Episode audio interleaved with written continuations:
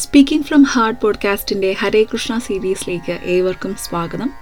ഈ ഒരു ഹരേ കൃഷ്ണ സീരീസ് തുടങ്ങിയപ്പോൾ മുതൽ ചെയ്യണം എന്നാഗ്രഹിച്ച രണ്ട് എപ്പിസോഡുകളുണ്ട്. അതിലൊന്ന് തിരുവനന്തപുരം പത്മനാഭ സ്വാമി ക്ഷേത്രത്തെക്കുറിച്ചൊരു എപ്പിസോഡും പിന്നെ ഭഗവാന്റെ കേശാദിപാദ വർണനയുടെ ഒരു അവതരണവും. പക്ഷേ എന്തുകൊണ്ടോ ആ രണ്ട് എപ്പിസോഡുകളും എനിക്ക് ഇതേവരെ ചെയ്യാൻ സാധിച്ചിട്ടില്ലായിരുന്നു. അത് കഴിഞ്ഞ് വൃശ്ചികം മുപ്പതിന് നാരായണീയ ദിനം ആചരിക്കുന്നതിനോടനുബന്ധിച്ച് ചെയ്യാമെന്നോർത്തു. അപ്പോഴാണ് ചുമയും കാര്യങ്ങളും ഒക്കെ ആയിട്ട് പോഡ്കാസ്റ്റ് തന്നെ ചെയ്യാൻ സാധിച്ചില്ല. ഒരു പക്ഷേ ഭഗവാന് അത് ഇപ്പോൾ കേൾക്കുന്നതാവും ഇഷ്ടം. ഈ പുതിയൊരു വർഷം ആരംഭിക്കുമ്പോൾ ഭഗവാന്റെ കേശാദിപാദ വർണന അവതരിപ്പിച്ചുകൊണ്ടാണ് ഞാൻ തുടങ്ങുന്നത്. ഇന്നത്തെ എപ്പിസോഡിൽ നമ്മൾ നാരായണീയത്തിന്റെ നൂറാം ദശകമായ കേശാദിപാദ വർണനയാണ് കേൾക്കുന്നത്. നാരായണീയത്തെക്കുറിച്ചും അത് രചിച്ച മേൽപ്പത്തൂർ നാരായണ ഭട്ടതിരിപ്പാടിനെക്കുറിച്ചുമൊക്കെ ഒക്കെ നമ്മൾ ഓൾറെഡി ഒരു എപ്പിസോഡിൽ കേട്ടതാണ്. അത് കേൾക്കാത്തവർ ഹരേ കൃഷ്ണ സീരീസിന്റെ എട്ടാമത്തെ എപ്പിസോഡ് ഒന്ന് കേട്ടു നോക്കണം. അപ്പോൾ നമുക്ക് ഇന്നത്തെ എപ്പിസോഡിലേക്ക് പോവാം. മേൽപ്പത്തൂർ എന്ന ഗ്രാമത്തിൽ ജനിച്ച നാരായണ ഭട്ടത്തിരിപ്പാട് അച്യുത പിഷാരടി എന്ന ഗുരുവിന്റെ കീഴിലാണ് വിദ്യ അഭ്യസിച്ചത്. കലശലായ വാദരോഗമായിരുന്നു അച്യുത പിഷാരടിക്ക്. അങ്ങനെ വിദ്യ പൂർത്തിയാക്കി പാണ്ഡിത്യം നേടിയ മേൽപ്പത്തൂര് കർമ്മവിഭാഗ ദാനത്തിലൂടെ തന്റെ ഗുരുവിന്റെ വാതരോഗം ഒരു ദാനമായിട്ട് സ്വീകരിക്കുകയാണ്. അതിനുശേഷം ഒത്തിരി മരുന്നും മന്ത്രവും ഒക്കെ ചെയ്തെങ്കിലും രോഗത്തിന് ഒരു ശമനവും കണ്ടില്ല. അങ്ങനെ വാദരോഗം കലശലായപ്പോൾ അത് സഹിക്കാൻ പറ്റാതായപ്പോഴാണ് ഒരു ശിഷ്യനെയും കൂട്ടി മേൽപ്പത്തൂര് ഗുരുവായൂർക്ക് പോകുന്നത്. അവിടെ വെച്ചാണ് മേൽപ്പത്തൂർ തുഞ്ചത്തെഴുത്തച്ഛനെ കാണുന്നതും അദ്ദേഹം രോഗശാന്തിക്കായിട്ട് മീൻ തൊട്ടുകൂട്ടുക എന്ന് ഉപദേശിക്കുന്നതും. സംസ്കൃതത്തിലേറെ പാണ്ഡിത്യമുണ്ടായിരുന്ന മേൽപ്പത്തൂരിന് എഴുത്തച്ഛൻ പറഞ്ഞത് വ്യക്തമായിട്ട് മനസ്സിലായി.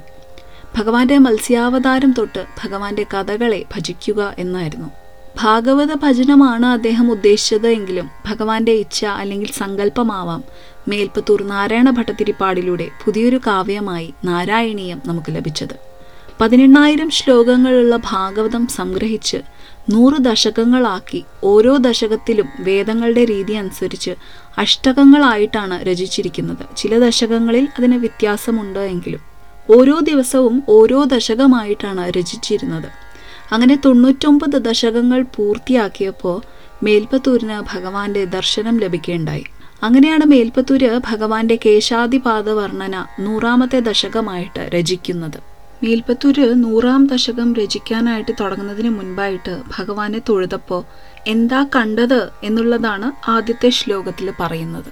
ഇവിടെ ഓരോ ശ്ലോകം എടുത്ത് അത് പിരിച്ച് ഓരോ പദത്തിന്റെയും അർത്ഥം എടുത്തു പറയുമ്പോൾ അത് മനസ്സിൽ നല്ലോണം പതിയണമെന്നില്ല. ഒരു ഉദാഹരണം ഞാൻ പറയാം. ആദ്യത്തെ ശ്ലോകം എടുക്കുകയാണെങ്കിൽ അഗ്രേ പശ്യാമി അതായത് എന്റെ മുൻപിൽ ഞാൻ കാണുന്നു. തേജഹ ഒരു പ്രകാശം. നിപിടതരം ഇടതൂർന്നു നിൽക്കുന്ന കളായ ആവലി കായാമ്പൂവർണത്തിന്റെ ഒരു കൂട്ടം. ലോഭനീയം അതായത് അതിമനോഹരമായ പീയൂഷാപ്ലാവിതോഹം പീയൂഷ എന്നാൽ അമൃതം ആ പ്ലാവിതാഹ എന്ന് വെച്ചാൽ സ്നാനം അഹം ഞാൻ. അതായത് പീയൂഷാപ്ലാവിതോഹം ഞാനൊരു അമൃത സ്നാനം ചെയ്തതുപോലെ ആനന്ദത്തിൽ ആറാടുന്നു. തദനു തതുതരെ തദനു എന്നാൽ അതിനുശേഷം തതുതരെ അതിന് നടുവിലായിട്ട്. അപ്പം ഇങ്ങനെ പറയുന്നതിനേക്കാളും എനിക്ക് തോന്നുന്നു ഒരു ശ്ലോകം മുഴുവനായിട്ട് എടുത്തിട്ട് അതിന്റെ അർത്ഥം ഗദ്യരൂപേണ അവതരിപ്പിക്കാം എന്നാണ് ഞാൻ വിചാരിക്കണേ. അതാവുമ്പോൾ മനസ്സിൽ പതിയാൻ കുറച്ചും കൂടി എളുപ്പമാണ്. അതായത് ഒരു ശ്ലോകം കേട്ടാൽ അതിന്റെ അർത്ഥം നമ്മൾ കണ്ണടയ്ക്കുമ്പോൾ നമ്മുടെ മനസ്സിൽ ഒരു ദൃശ്യം പോലെ പതിയണ രീതിയിൽ അവതരിപ്പിക്കാനാണ് ശ്രമിക്കുന്നത്. അത് എത്രത്തോളം ശരിയാവും എന്നെനിക്കറിയില്ല. എന്തെങ്കിലും തെറ്റൊക്കെ വരികയാണെങ്കിൽ ക്ഷമിക്കുക തീർച്ചയായിട്ടും തിരുത്തി തരും എന്ന് വിശ്വസിക്കുന്നു. അപ്പോൾ നമുക്ക് ആദ്യത്തെ ശ്ലോകത്തിലേക്ക് പോവാം. മേൽപ്പത്തൂര് ശ്രീകോവിലേക്ക് നോക്കിയപ്പോൾ ഒരു തേജസ് കാണുകയുണ്ടായി അതായത് ഒരു നീലപ്രഭാവലയം കാണുകയാണ് അത് കണ്ടപ്പോൾ തന്നെ മേൽപ്പത്തൂരിന് അമൃതരസത്തിൽ സ്നാനം ചെയ്തതുപോലെ അല്ലെങ്കിൽ അമൃതാഭിഷേകം ചെയ്തതുപോലെ ആനന്ദത്തിൽ ആറാടിയത്രേ. അതിനുശേഷം മേൽപ്പത്തൂര് ആ ഒരു നീലപ്രഭാവലയത്തിലേക്ക് ഇങ്ങനെ സൂക്ഷിച്ചു നോക്കുമ്പോൾ എന്താ കണ്ടത്? അതിന്റെ ഒത്ത നടുവിലായിട്ട് അതാണ് തദനു തതുതരേ തതുതരേ എന്നാൽ അതിന് ഒത്ത നടുവിലായിട്ട് കൗമാരത്തിൽ നിന്നും യൗവനത്തിലേക്ക് കടക്കുന്ന ആ ഒരു പ്രായത്തെ അതായത് കൗമാരത്തിന്റെ പൂർണതയെയാണ് കൈശോരം എന്ന് പറയുന്നത്. യൗവനത്തിന്റെ ആരംഭത്തിൽ നിൽക്കുന്ന എന്നർത്ഥം. അങ്ങനെ ആ മനോഹരമായ കൈശോര വേഷത്തിലുള്ള ഭഗവാനെ കാണുകയാണ്. ആ കണ്ടതിന്റെ ആ ഒരു പരമാനന്ദ രസത്തെ ഇങ്ങനെ ആസ്വദിച്ച് നിൽക്കുമ്പോൾ തന്റെ ശരീരത്തിലെ ഓരോ അവയവങ്ങളും കോൾമയിർ കൊണ്ട് നിൽക്കുകയാണ്. അതാണ് പരമസുഖരസാസ്വാദ രോമാഞ്ചി താങ്കൈ. ശരീരത്തിലെ ഓരോ അവയവങ്ങളും കോൾമയിർ കൊണ്ട് നിൽക്കുകയാണത്രേ. എന്നാൽ മേൽപ്പത്തൂര് മാത്രമാണോ ഇങ്ങനെ കോൾമയിർ കൊണ്ട് നിൽക്കുന്നത്? അല്ല ഭഗവാന്റെ തൊട്ടടുത്തായിട്ട് നാരദാദി മഹർഷിയും മിന്നിത്തിളങ്ങിക്കൊണ്ട് ഗോപസുന്ദരിമാരും ഇങ്ങനെ ചുറ്റിലും നിൽക്കുകയാണ്. അവരും തന്നെ പോലെ ശരീരമാകെ രോമാഞ്ചമണിഞ്ഞ് നിൽക്കുകയാണ്. ഇത് കേൾക്കുമ്പോൾ തന്നെ നമുക്ക് എത്രത്തോളം രോമാഞ്ചം അനുഭവിക്കുന്നു എന്നറിയാലോ. അപ്പോൾ ഭഗവാന്റെ തൊട്ടടുത്ത് നിൽക്കുന്നവരുടെ കാര്യം പറയണോ? ഇതെല്ലാം കൺമുൻപിൽ കണ്ടുകൊണ്ട് നിൽക്കുന്ന മേൽപ്പത്തൂരിന്റെ അവസ്ഥയും വർണിക്കാതെ തന്നെ നമുക്ക് മനസ്സിലാക്കാവുന്നതാണ്.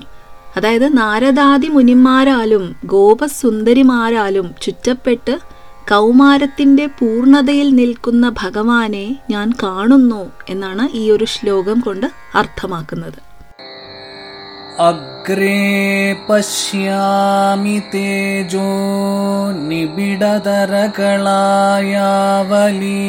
निबिडतरकलायावलीलोभनीयम् पीयूषा प्लावितोऽहम् तदनु तदुदरे दिव्यकैशोरवेशम् तारुण्यारम्भरम्यम् परमसुखरसास्वादरोमाञ्जिताङ्गैः आवीतं नारदाद्यैर्विलसदुपनिषत् സുന്ദരീമണ്ഡലൈശ്ച. ഇനി രണ്ടാമത്തെ ശ്ലോകത്തിലേക്ക് പോവാം. രണ്ടാമത്തെ ശ്ലോകം മുതൽ മേൽപ്പത്തൂര് ഭഗവാന്റെ കേശം മുതൽ പാദം വരെ ഓരോന്നോരോന്നായിട്ട് ഇങ്ങനെ വർണിക്കുകയാണ്. ഈ ശ്ലോകത്തിൽ ആദ്യം ഭഗവാന്റെ കേശമാണ് വർണിക്കുന്നത്. നല്ല കടും നീല നിറത്തിലുള്ള അതായത് നല്ല കറുത്ത ഇടതൂർന്ന ഒട്ടും അഴുക്കില്ലാത്ത മുടിയാണത്രേ ഭഗവാന്റേത്. ആ മുടിയുടെ അറ്റം ഇങ്ങനെ ചുരുണ്ടിരിക്കുകയാണ്. ആ മുടി അങ്ങനെ മനോഹരമായിട്ട് ഒതുക്കി കെട്ടി വെച്ചിരിക്കുന്നു. ആ മുടിക്കെട്ടിന് ചുറ്റുമായിട്ട് മന്ദാര പൂക്കൾ കൊണ്ട് ഒരു കുഞ്ഞു മാല കെട്ടി ആ ഒരു മന്ദാരമാല ആ മുടിക്കെട്ടിൽ ഇങ്ങനെ ചുറ്റി വെച്ചേക്കാണ്. അതിനരികിലായിട്ട് രത്നങ്ങൾ പതിച്ച ഒരു കുഞ്ഞു കിരീടമുണ്ട്. ആ കിരീടം കേശാലങ്കാരത്തെ കുറച്ചും കൂടി മനോഹരമാക്കുകയാണത്രേ. ഇനി മുടിക്കെട്ടിൽ തിരികെ വെച്ചിരിക്കുന്ന മയിൽപീലിയെയാണ് മേൽപ്പത്തൂര് അതിനുശേഷം വർണിക്കുന്നത്. ഓരോ മയിൽപീലിയും നല്ല വിടർന്ന് തെളിഞ്ഞു നിൽക്കുന്ന കണ്ണുകളുള്ള മയിൽപീലിയാണ്. അങ്ങനെ ഒത്തിരി മയിൽപീലികൾ നിരത്തി കുത്തിയിരിക്കുകയാണ് മുടിക്കെട്ടിന് ചുറ്റും. പണ്ട് ഗർഗമുനി ഭഗവാന്റെ നാമകരണത്തിനായിട്ട് ഗോകുലത്തിലേക്ക് വന്നപ്പോൾ കുഞ്ഞിന് കണ്ണ് തട്ടാതിരിക്കാനായിട്ട് ഒരു മയിൽപ്പീലി ചൂടിക്കണം എന്ന് യശോദാമ്മയോട് പറയുന്നുണ്ട്. എന്നാൽ കണ്ണ് തട്ടാതിരിക്കാനായിട്ടാണ് മയിൽപ്പീലി ചൂടിയതെങ്കിലും കൃഷ്ണന് ആ ഒരു മയിൽപ്പീലി ചൂടിയപ്പോൾ ഭംഗി കൂടുകയാണ് ഉണ്ടായത്. അങ്ങനെ മേൽപ്പത്തൂര് ആ മയിൽപ്പീലികൾ ഇങ്ങനെ നിരത്തി കുത്തി വെച്ചിരിക്കുന്ന ആ മനോഹരമായ തിരുമുടിക്കെട്ട് കാണുകയാണ്. അതിനുശേഷം ഭഗവാന്റെ ഗോപിക്കുറിയെക്കുറിച്ചും തിരുനെറ്റിയെക്കുറിച്ചുമാണ് വർണിച്ചിരിക്കുന്നത്. ഭഗവാന്റെ നെറ്റിയെ എന്തിനോടാണ് മേൽപ്പത്തൂർ ഉപമിച്ചിരിക്കുന്നത്? ഒരു പഞ്ചമി ചന്ദ്രനോട്. ഭഗവാന്റെ നെറ്റിയെ പഞ്ചമി ചന്ദ്രനോടാണ് ഉപമിച്ചിരിക്കുന്നത്. ആ നെറ്റിയിലാകട്ടെ വളരെ മിനുസവും വെളുത്ത നിറത്തോടു കൂടിയ ഗോപീചന്ദനക്കുറി ഇങ്ങനെ മുകളിലേക്ക് നീട്ടി വരച്ചിരിക്കുകയാണ്.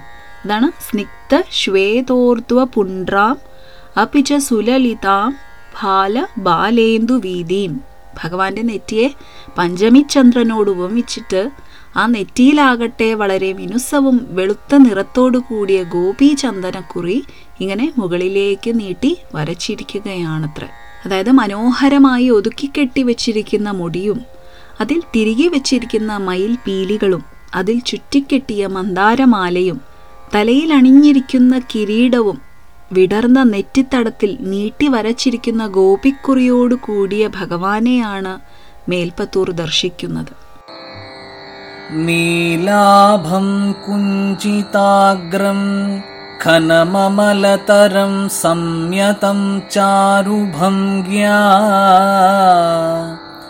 രത്നോത്തം സാഭിരാമം वलयितमुदयच्चन्द्रगै पिञ्छजालैः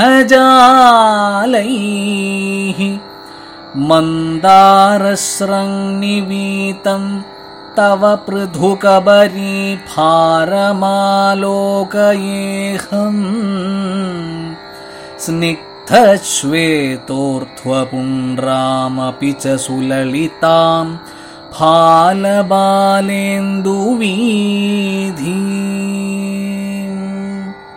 ഇനി മൂന്നാമത്തെ ശ്ലോകത്തിലേക്ക് കടക്കാം. ഈ ശ്ലോകത്തിൽ മേൽപ്പത്തൂർ ഭഗവാന്റെ കണ്ണുകളെയാണ് വർണിക്കുന്നത്. വളരെ മനോഹരമായിട്ടാണ് മേൽപ്പത്തൂർ ഭഗവാന്റെ കണ്ണുകളുടെ ഓരോ ഭാഗവും അതായത് പുരികങ്ങളും കണ്ണിന്റെ ഉള്ളിലുള്ള ആ ഒരു വെളുത്ത പ്രടപടലവും പീലികളും കൃഷ്ണമണികളും കണ്ണിന്റെ ആകൃതിയും ഒക്കെ വർണിക്കുന്നത്. ആദ്യം ഭഗവാന്റെ പുരികങ്ങളെക്കുറിച്ചാണ് മേൽപ്പത്തൂർ വർണിക്കുന്നത്. ഹൃദ്യം പൂർണാനുകമ്പാർണവ മൃദുലഹരി ചഞ്ചല ബ്രൂവിലാസേ. അതായത് കാരുണ്യമാകുന്ന കടലിൽ ചെറിയ ചെറിയ തിരമാലകൾ ഇങ്ങനെ ഇളകിക്കൊണ്ടിരിക്കുന്നത് പോലെയാണത്രേ ഭഗവാന്റെ പുരികങ്ങൾ. കൺപീലികളാകട്ടെ നല്ല കറുത്ത് വളരെ മിനുസമുള്ള ഇമരോമങ്ങളാൽ നല്ല ഭംഗിയുള്ള കൺപീലികൾ. ഭഗവാന്റെ കണ്ണിന്റെ ഉള്ളിലുള്ള ആ ഒരു ബ്രടപടലം അതായത് കണ്ണിന്റെ ഉള്ളിൽ കാണുന്ന ആ ഒരു വെളുത്ത പാളിയില്ലേ അത് എങ്ങനെയാണ് വർണിച്ചിരിക്കുന്നത്? കാരുണ്യമാകുന്ന കടൽ പോലെ തോന്നിപ്പിക്കുന്നു എന്നാണ് വർണിച്ചിരിക്കുന്നത്. ഇനി കണ്ണുകളാവട്ടെ ചെന്താമര ഇതൾ പോലെ വിടർന്ന് വിശാലമായ കണ്ണുകളാണ് ഭഗവാന്റേത്. അതാണ് സാന്ദ്രഛായം വിശാലാരുണ കമലദലാകാര ആമുഗ്ധതാരം. കൃഷ്ണമണികൾ മിന്നിത്തിളങ്ങുന്ന നക്ഷത്രങ്ങളെ പോലെയും കണ്ണുകളാകട്ടെ ചെന്താമര ഇതൾ പോലെ വിടർന്ന് വിശാലമായ കണ്ണുകളുമാണ് ഭഗവാന്റേത്.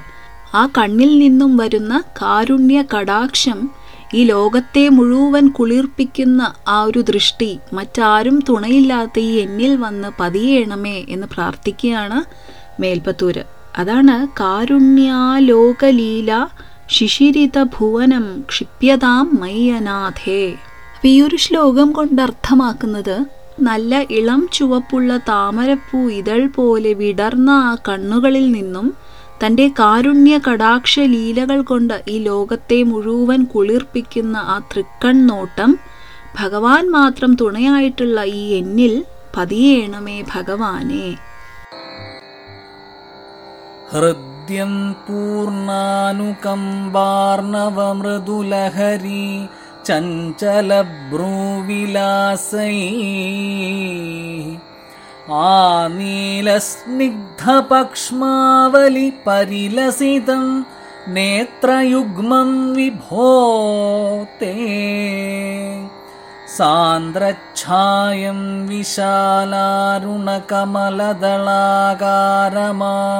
അതാരം കാരുണ്യാലോകലീല ശിശിരിതഭുവനം ക്ഷിപ്യതാം മയ്യനാഥേ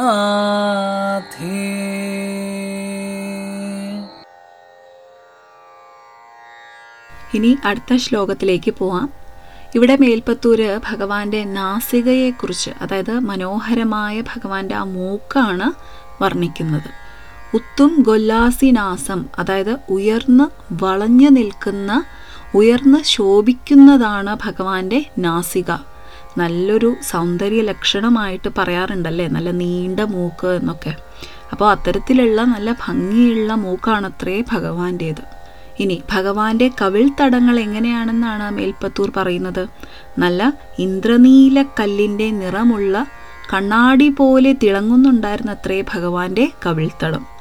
അതാണ് ഹരിമണി മുകുരം എന്നതുകൊണ്ട് ഇവിടെ അർത്ഥമാക്കുന്നത്. അങ്ങനെയുള്ള ആ കവിളിണയിൽ മത്സ്യാകൃതിയിലുള്ള കുണ്ടലങ്ങൾ ചെവിയിൽ ഇങ്ങനെ ഇളകിയാടുന്നുണ്ടത്രേ ആ മകരകുണ്ടലങ്ങൾ ഭഗവാന്റെ ആ തിളങ്ങുന്ന കവിളുകളെ കുറച്ചുകൂടി പ്രകാശമുള്ളവയാക്കുന്നു എന്നാണ് മേൽപ്പത്തൂർ പറയുന്നത്. ഇനി ഭഗവാന്റെ പല്ലുകളെക്കുറിച്ചും ചുണ്ടുകളെക്കുറിച്ചുമാണ് മേൽപ്പത്തൂർ വർണിക്കുന്നത്.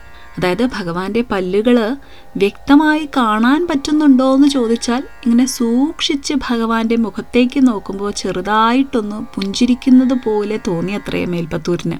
അപ്പോൾ അതിന്റെ ഇടയിലൂടെ ആ ചുണ്ടുകൾക്കിടയിലൂടെ ഇങ്ങനെ നോക്കിയപ്പോൾ ചെറുതായിട്ട് കണ്ടു നല്ല ഭംഗിയുള്ള നല്ല നിരയൊത്ത പല്ലുകൾ ചുണ്ടുകളാണെങ്കിലോ നല്ല തൊണ്ടിപ്പഴം പോലെ തുടുപ്പാർന്ന ചുണ്ടുകളാണ്. നല്ല ഇളം ചുവപ്പ് നിറമാണത്രേ ഭഗവാന്റെ ചുണ്ടുകൾക്ക്. അപ്പോൾ ആ ചുണ്ടിൽ വിരിഞ്ഞ മന്ദസ്മിതം അതായത് പുഞ്ചിരി ആ ഒരു മന്ദസ്മിതം ഒരു നോക്ക് കണ്ടാൽ കാണുന്നവരുടെ മനസ്സ് സന്തോഷം കൊണ്ട് ആറാടും എന്നാണ് മേൽപ്പത്തൂർ പറയുന്നത്. ഭഗവാന്റെ മന്ദസ്മിതത്തേക്കാൾ മധുരതരമായിട്ട് മറ്റൊന്നുമില്ലാത്രേ. അപ്പോൾ അങ്ങനെയുള്ള ഭഗവാന്റെ വക്ത്രം അതായത് ആ തിരുമുഖം എന്നും ഇതുപോലെ എന്നിൽ തെളിഞ്ഞു കാണുമാറാകട്ടെ എന്നാണ് മേൽപ്പത്തൂർ പ്രാർത്ഥിക്കുന്നത്. അതാണ് പ്രീതി പ്രസ്യന്തി മന്ദസ്മിത മധുരതരം വക്രമുദ്ഭാസതാമേ ഒരു ശ്ലോകം കൊണ്ട് അർത്ഥമാക്കുന്നത് ഭംഗിയുള്ള നാസികയും തുടുത്ത കവിൾത്തടങ്ങളും മനോഹരമായ മകരകുണ്ടലങ്ങളും ധരിച്ച് മധുരമായി പുഞ്ചിരി തൂകുമ്പോൾ ആ ബിംബാതരങ്ങൾക്കിടയിലൂടെ കാണുന്ന നല്ല നിരയൊത്ത പല്ലുകളോടുകൂടിയ ഭഗവാന്റെ ആ തിരുമുഖം എന്നും ഇതുപോലെ മനസ്സിൽ തെളിഞ്ഞ് വിളങ്ങുമാറാകണേ എന്നാണ് ഈ ഒരു ശ്ലോകം കൊണ്ട് മേൽപ്പത്തൂർ അർത്ഥമാക്കുന്നത്. ഉത്തുംഗോല്ലാസിനാസൻ ഹരിമണി മുകുര പ്രോലസദ്ഗണ്ഠപാളീ വ്യാലോലത് കർണപാശാഞ്ചിതമകരമണി കുണ്ടലദ്വന്ദ്വദീപ്രം ഉന്മീലദ് उन्मीलद्दन्तपङ्क्ति स्फुरदरुणदरच्छायबिम्बाधरान्द प्रीतिप्रस्यन्ति मन्दस्मितमधुरतरं वक्त्रमुद्भासतां मे ഇനി നമുക്ക് അടുത്ത ശ്ലോകത്തിലേക്ക് പോവാം ഈ ഒരു ശ്ലോകത്തിൽ മേൽപ്പത്തൂർ ഭഗവാനോട് ഒരു ആഗ്രഹം അവതരിപ്പിക്കുകയാണ് അതായത് ശ്രീകോവിലിനുള്ളിൽ മേൽപ്പത്തൂർ ഭഗവാനെ ദർശിച്ചത് ഏത് രൂപത്തിലാണെന്നോ? ഓടക്കുഴലൂതി നിൽക്കുന്ന വേണുഗോപാല രൂപത്തിലാണ്. അങ്ങനെ കണ്ടപ്പോൾ മേൽപ്പത്തൂരിന് ഒരു ആഗ്രഹം തോന്നുകയാണ്. ആ മുരളീഗാനം ഒന്ന് കേൾക്കാനായിട്ട്. തന്നെയും ആ മുരളീഗാനം ഒന്ന് കേൾപ്പിക്കണേ എന്ന് പ്രാർത്ഥിക്കുകയാണ് മേൽപ്പത്തൂര് ഈ ഒരു ശ്ലോകത്തിൽ. മേൽപ്പത്തൂര് നോക്കുമ്പോൾ ഭഗവാന്റെ ആ സുന്ദരമായ ചുണ്ടുകളോടിങ്ങനെ ചേർന്ന് നിൽക്കുകയാണ് വേണുനാളിയും അതായത് ഓടക്കുഴൽ ആ ഓടക്കുഴൽ പിടിച്ചിരിക്കുന്ന ഭഗവാന്റെ വിരലുകളെയും കൈകളെയുമാണ് മേൽപ്പത്തൂർ ഇവിടെ ഭംഗിയായിട്ട് വർണിച്ചിരിക്കുന്നത്. ഭഗവാന്റെ കയ്യിലേക്ക് നോക്കിയപ്പോൾ മേൽപ്പത്തൂർ എന്താ കണ്ടതെന്നോ? നിറയെ രത്നങ്ങൾ പതിച്ച വളകളാണ്.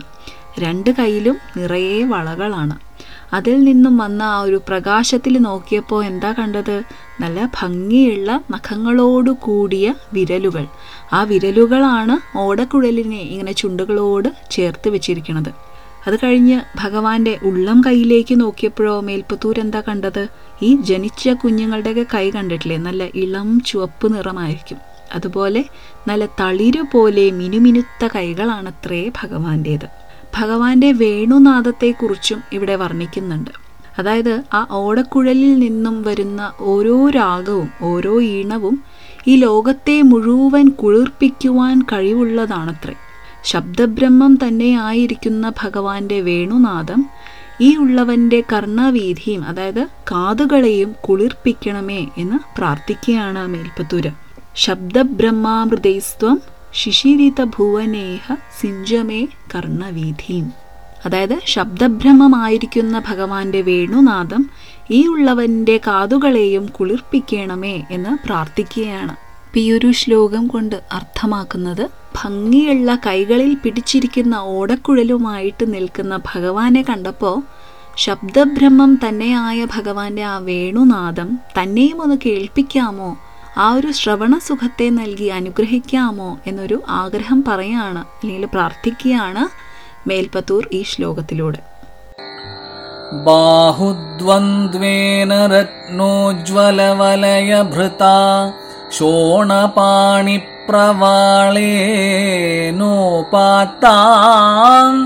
വേണുനാളീം प्रसृतनखमयूखाङ्गुली सङ्गशाराम्।